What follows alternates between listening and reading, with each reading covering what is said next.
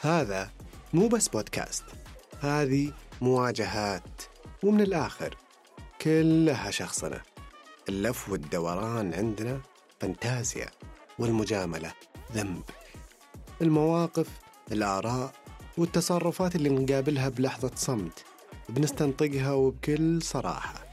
أشياء كثيرة في الحياة بيصير لنا معها وقفات قصيرة وقعدات طويلة. غايتنا التفكير بصوت عالي صوت نشاكس به صداك وتجربة تترك أثر معي محاكيك سامي الجار الله في هذا البودكاست شخصنا شخصنا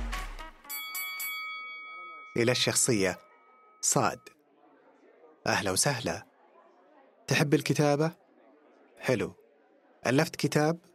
ناوي؟ طب ودك؟ عبرت الأحد عن هذه الرغبة وقال لك لا ما ينفع لا تألف. قل له أنت اللي لا تألف لا تألف قوانين من رأسك وتقول لي أنا وش أقدر عليه وش ينفع وما ينفع. وعطى هذا السؤال الواضح الصريح. أنا بسألك سؤال واحد. أنا أنت ولا أنا أنا؟ يا صاد تدري من اللي له حق يمنعك تألف كتاب؟ ولا أحد. ولا أحد نهائيا من الناس له الحق يمنع أحد أيا كان إنه يألف كتاب ولا يغني ولا يمثل ولا يتمتع بحريته في ممارسة أي هواية. ببساطة هذه وصاية يا أخي هنا أقول له stop يا أخي. أه، stop بس يا أخي هذا عديم الموهبة. هذا إنتاجه سيء. هذا مبتذل. هذا هذا. okay. okay. تدري إن اللي يشوفه هو خارق الإبداع شيء خرافي. أنت أو غيرك ما يتفق معه. لا وممكن يشوفه عادي وأقل من عادي بعد ولا ماخذ أكبر من حجمه. تدري؟ تدري إن تفاوت المواهب ولا انعدامها طبعا حسب المعايير الفنية يعتبر أمر طبيعي وطبيعي جدا إذا كان حسب الانطباعات اللي أساسا مبنية على الذوق والحس والعادات. دايما متعودة دايما. لا لا لا. نهدى شوي ما توصل لهالدرجة. طيب ممكن يقول لك بس هذا منتشر وكثير يعرفونه. رد عليهم بالعبارة اللي سمعتها من شايب زمان وعلقت في رأسي. يوم قال كل الناس يعرفون إبليس.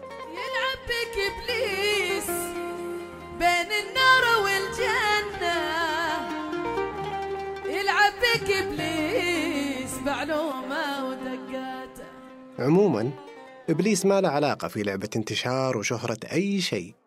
مسألة الترويج إيجابا وسلبا تعتمد على حضرة المتلقي بالدرجة الأولى. هو اللي يزيد الضوء على منتج أو اسم ويشتته عن غيره. فاللي تشوفه أنه غير صالح للنشر عندك عند غيرك ممكن جدا يصير مقبول. نتاج إبداعي كثير تاريخيا وفي مختلف الثقافات ما نال قبول على طول لكن كسبها بعدين لدرجة إن في مبدعين حقيقيين دخلوا التاريخ إن قال لهم يوما ما ما تنفعون.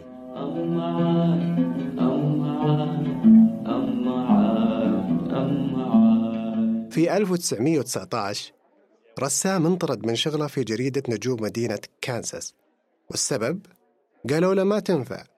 لأن أنت خيالك شحيح وما عندك أفكار كويسة. أوكي. في 2008 فكرة مسلسل تبلورت في راس مخرج وكتب العمل فعلا. هذا المسلسل انرفض عن مستثمر والثاني واستمر يقابل مصير الرفض هذا لمدة عشر سنوات. وكانت الحجة الأكبر اللي تتكرر من المستثمرين إن المسلسل ما ينفع عشان معقد بزيادة وما هو تجاري. أوكي. في 1975 ممثل موهوب بدأ يلفت الأنظار بمسرحيات وأدوار سينمائية مساندة. مخرج رشح لبطولة فيلم قدام نجمة شهيرة. المنتج رفض وقال ما ينفع وما أشوفه مناسب للبطولة خاصة قدام جميلة الجميلات لأن الممثل هذا أسمر وشعره أجعد وتمسح بدور البطولة. أوكي. هذول الثلاثة يمثلون كثيرين إن قال لهم لا ما ينفع. تتوقع استسلموا؟ تدري يا صاد لو استسلموا وش كان بيصير؟ كان الرسام والت ديزني المطرود من الجريدة ما صنع إمبراطورية الترفيه والميديا الأضخم عالميا ديزني. وقال أنتم صح وأنا ما أنفع. بس كمل.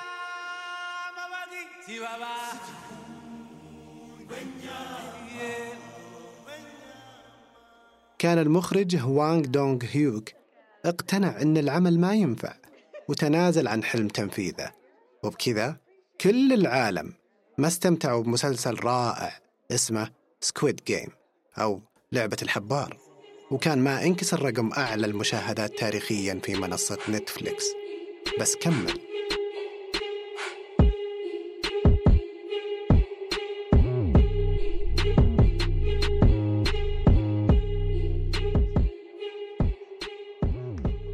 كان الممثل الأسمر المستبعد من البطولة حرمنا من موهبة عظيمة اسمها أحمد زكي. ولا شفناه قدام جميلة الجميلات السندريلا سعاد حسني. بعدها بأقل من ثلاث سنوات من الفيلم اللي حرموه منه. وقال أنتم صح وأنا ما أنفع. بس كمل. كل واحد منهم آمن بموهبته وطموحه وهذا الإيمان وصل للناس اللي حوله. وصل للمعنيين من الصناع أو الممكنين وبعد للمتلقين وجاه الإنصاف والدعم حتى لو تأخروا. مثلا أحمد زكي البطولة اللي انحرم منها كانت بدافع قوة المنتج المتحكم بالعمل. وحسب رواية عمرو الليثي ابن المخرج إن المنتج رمسيس كان يجزم بفشل الفيلم لو قدمه أحمد زكي. وعلق باستغراب سعاد حسني تحب ده الحقيقة إن سعاد حسني فعلا حبت ده حبت موهبته وثقته في نفسه. هذا اللي أصبح أسطورة في السينما المصرية ولقبوه الإمبراطور. سعاد آمنت في أحمد واشتغلت معه بعد هذا الرفض مباشرة وأصرت على مشاركته قدامها في فيلم شفيقة ومتولي عام 1978 وعملوا سلسلة أعمال سينما وتلفزيون رائعة وأصبح حلم الممثلات إنهم يوقفون قدام الأسمر صاحب الشعر الأجعد أحمد زكي. أحمد زكي اللي إيمانه بنفسه وصل لغيره ووصله لحلمه يا صاد إذا ما آمنت بنفسك بيكفر بك الآخرين. وفي المقابل أعمال كثيرة في كل مكان كانت منتشرة أو بالمصري مكسرة الدنيا. بس بوجود أصحابها. أول ما الواحد فيهم يغيب عن المشهد يغيب معه كل شيء لأن الأساس ما كان المضمون. ما قدر يلعب على المضمون فلعب علينا.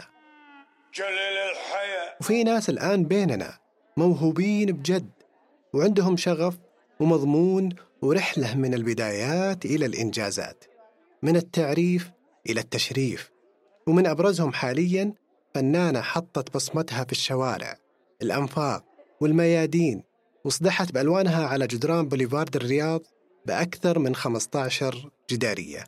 تضمن شخصيات شهيرة مثل أم كلثوم عبد الحسين عبد الرضا محمد علي كلاي وغيرها من الجداريات اللي خطفت الأنظار خاصة جدارية البنت مشار كدش اللي سموها موناليزا البوليفارد اللي تصويرها صار وثيقة إثبات زيارة البوليفارد. معي الرسامة المبدعة نورة بن سعيدان. حياك الله في بودكاست أهلاً، حياك الله أخ سامي آه، وشكرا على استضافتي في بودكاست شخصنا وإن شاء الله يكون تكون مداخلتي يعني مثرية ومفيدة للجميع. فنانتنا نورة بسألك هل واجهتي في بداياتك مقاومة لإظهار موهبتك أو خوف من ممارستها ولو بدوافع نوايا حسنة؟ مثل عشان مصلحتك زي ما يقولون. إظهار موهبتي ك... كرسم جداري خارجي هو كان كان صعب. في الحقيقة كان شيء جديد على المجتمع بشكل عام مش بس على أهلي. آه، وجود فنان يرسم في الشارع أو في مكان مفتوح آه، شيء جديد. آه، ما لقيت ما لقيت يعني رفض ولكن ما كان بالنسبة لي ما كان ضروري إني أقول لهم التفاصيل يعني. كنت أحطهم أمام الأمر الواقع. كانت شوية يعني بالنسبة لي الوالدة كانت تخاف علي لأني أنا أطلع ارتفاعات وكذا، لكن بصراحة أنا كنت مصرة وما كنت يعني في في أمور كثيرة كنت أخبيها، بس لما أخلص أوريها الصور، ف ما كان في رفض الحمد لله، لكن كان في خوف علي يعني، وأهم شيء إني أنا أكون في السيف سايد يعني هذا هو. أكيد. الخوف بدافع الحرص والسلامة الكل يحتاجه. وهذا الدعم واضح. اللي عرفنا على فنانة شغوفة مثلك. طيب نورة. فرضيا بحكم حضور أعمالك المميز واسمك اللي قاعد يكبر أكثر يوم بعد يوم لو جالك موهوب محبط أو موهوبة فقدت شغفها بسبب تكسير المجاديف من الناس. وش ممكن توصينهم أو تحرصينهم عليه؟ أنا أشوف أنه يعني هذا حق من حقوقك. لا تسمح لأي أحد إنه أصلا يعطيه رأيك. يعطيه يعطيك رأيه. أنا أشوف إنه يعني ما آخذ رأي أحد. دائما لما أشوف ردود فعل أو إحباط أو إنه أوه خلاص وش يعني ترسمين ذا الجدران ولا يعني كلمات كذا محبطة كنت دائما أقول نفسي هم ما يعرفون هم هم ما يفهمون هذا شيء جديد على المجتمع فطبيعي ردود الفعل. even يعني حتى وأنا لما كنت أرسم live كنت أسمع الناس وهي تعلق. آه، في البداية كنت أتأثر بصراحة يعني بعدين صرت أحط ال headphone وأفصل. كنت دائما أقول نورا لا تلومينهم لأنه هذا شيء جديد عليهم فهم مو متعودين.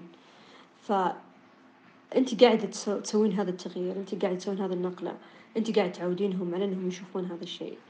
فدائما أقول أي شخص يحبطك هو ما يفهم هو التصور اللي عنده محدود جدا.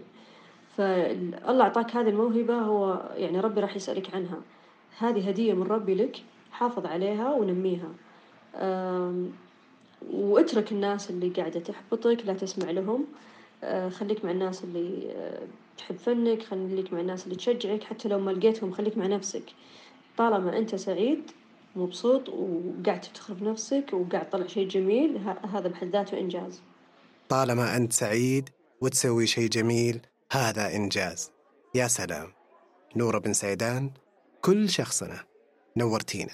يا صاحبي الخوف. يا صاد الخوف بدافع الحرص زي ما قلت احتياج وإيجابي بس احرص لا يكون سلبي. لما أحد يخوفك من نفسك يخليك تشك بحالك وقدراتك يحرمك من إشعال فتيل الشغف جواك اللي ينور حياتك. لا ياخذك بالصوت ذاك المنتفض اللي يحسسك بأنه غيور على الجودة الإبداعية. وأن هذا كويس هذا لا هذا نص نص.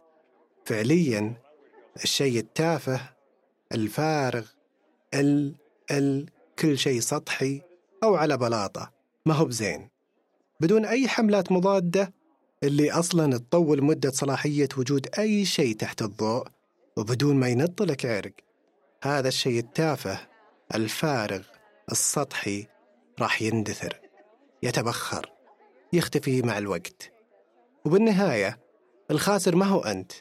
ولا المنتفض الغيور الخاسر المنتج الخاسر المستثمر الخاسر الناشر. أما المنتفض الغيور يبغى يكون صوته أعلى. ليش؟ لأن تأثيره أوطى. الكل يميز الرديء. وما أدري متى بنميز الجيد. سبحان الله سبحان الله سبحان الله يا صاد إن كان للمتلقي سلطة على الأعمال الإبداعية فهي محصورة على ذائقة حضرته وأنا على ذائقتي وأنت على ذائقتك. كل منا يحكم ذائقته ويحكمها. النتيجة إيش؟ تأثيرات متراكمة. راح ترفع الأعمال القيمة نحو القمة وتنصف الموهوبين والمتميزين وتهبط بالأعمال الفارغة والمتطفلين على الإبداع إلى القاع. باختصار لو كل أحد حكم ذائقته المراكز تلقائيا بتترتب من حالها. وضروري جدا تعرف أنه في ناس تشتري الكتب منهم القارئ ومنهم المتسوق وناس تشغل أغاني منهم المستمع ومنهم الراقص وناس تعيش الدراما منهم الممثل ومنهم الحسود. فهمت ودمي فهمت؟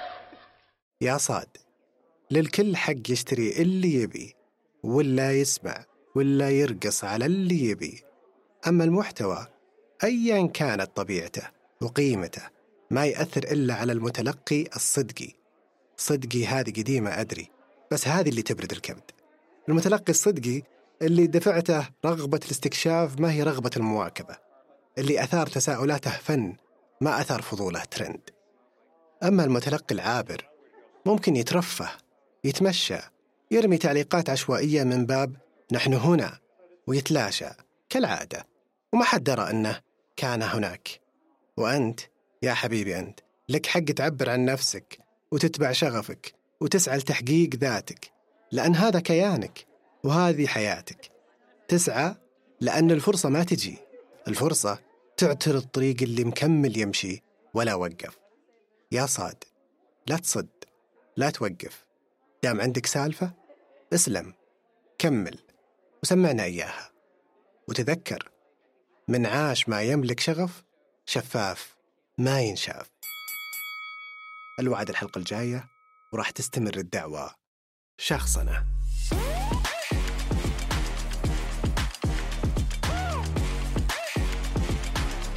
شخصنا. شخصنة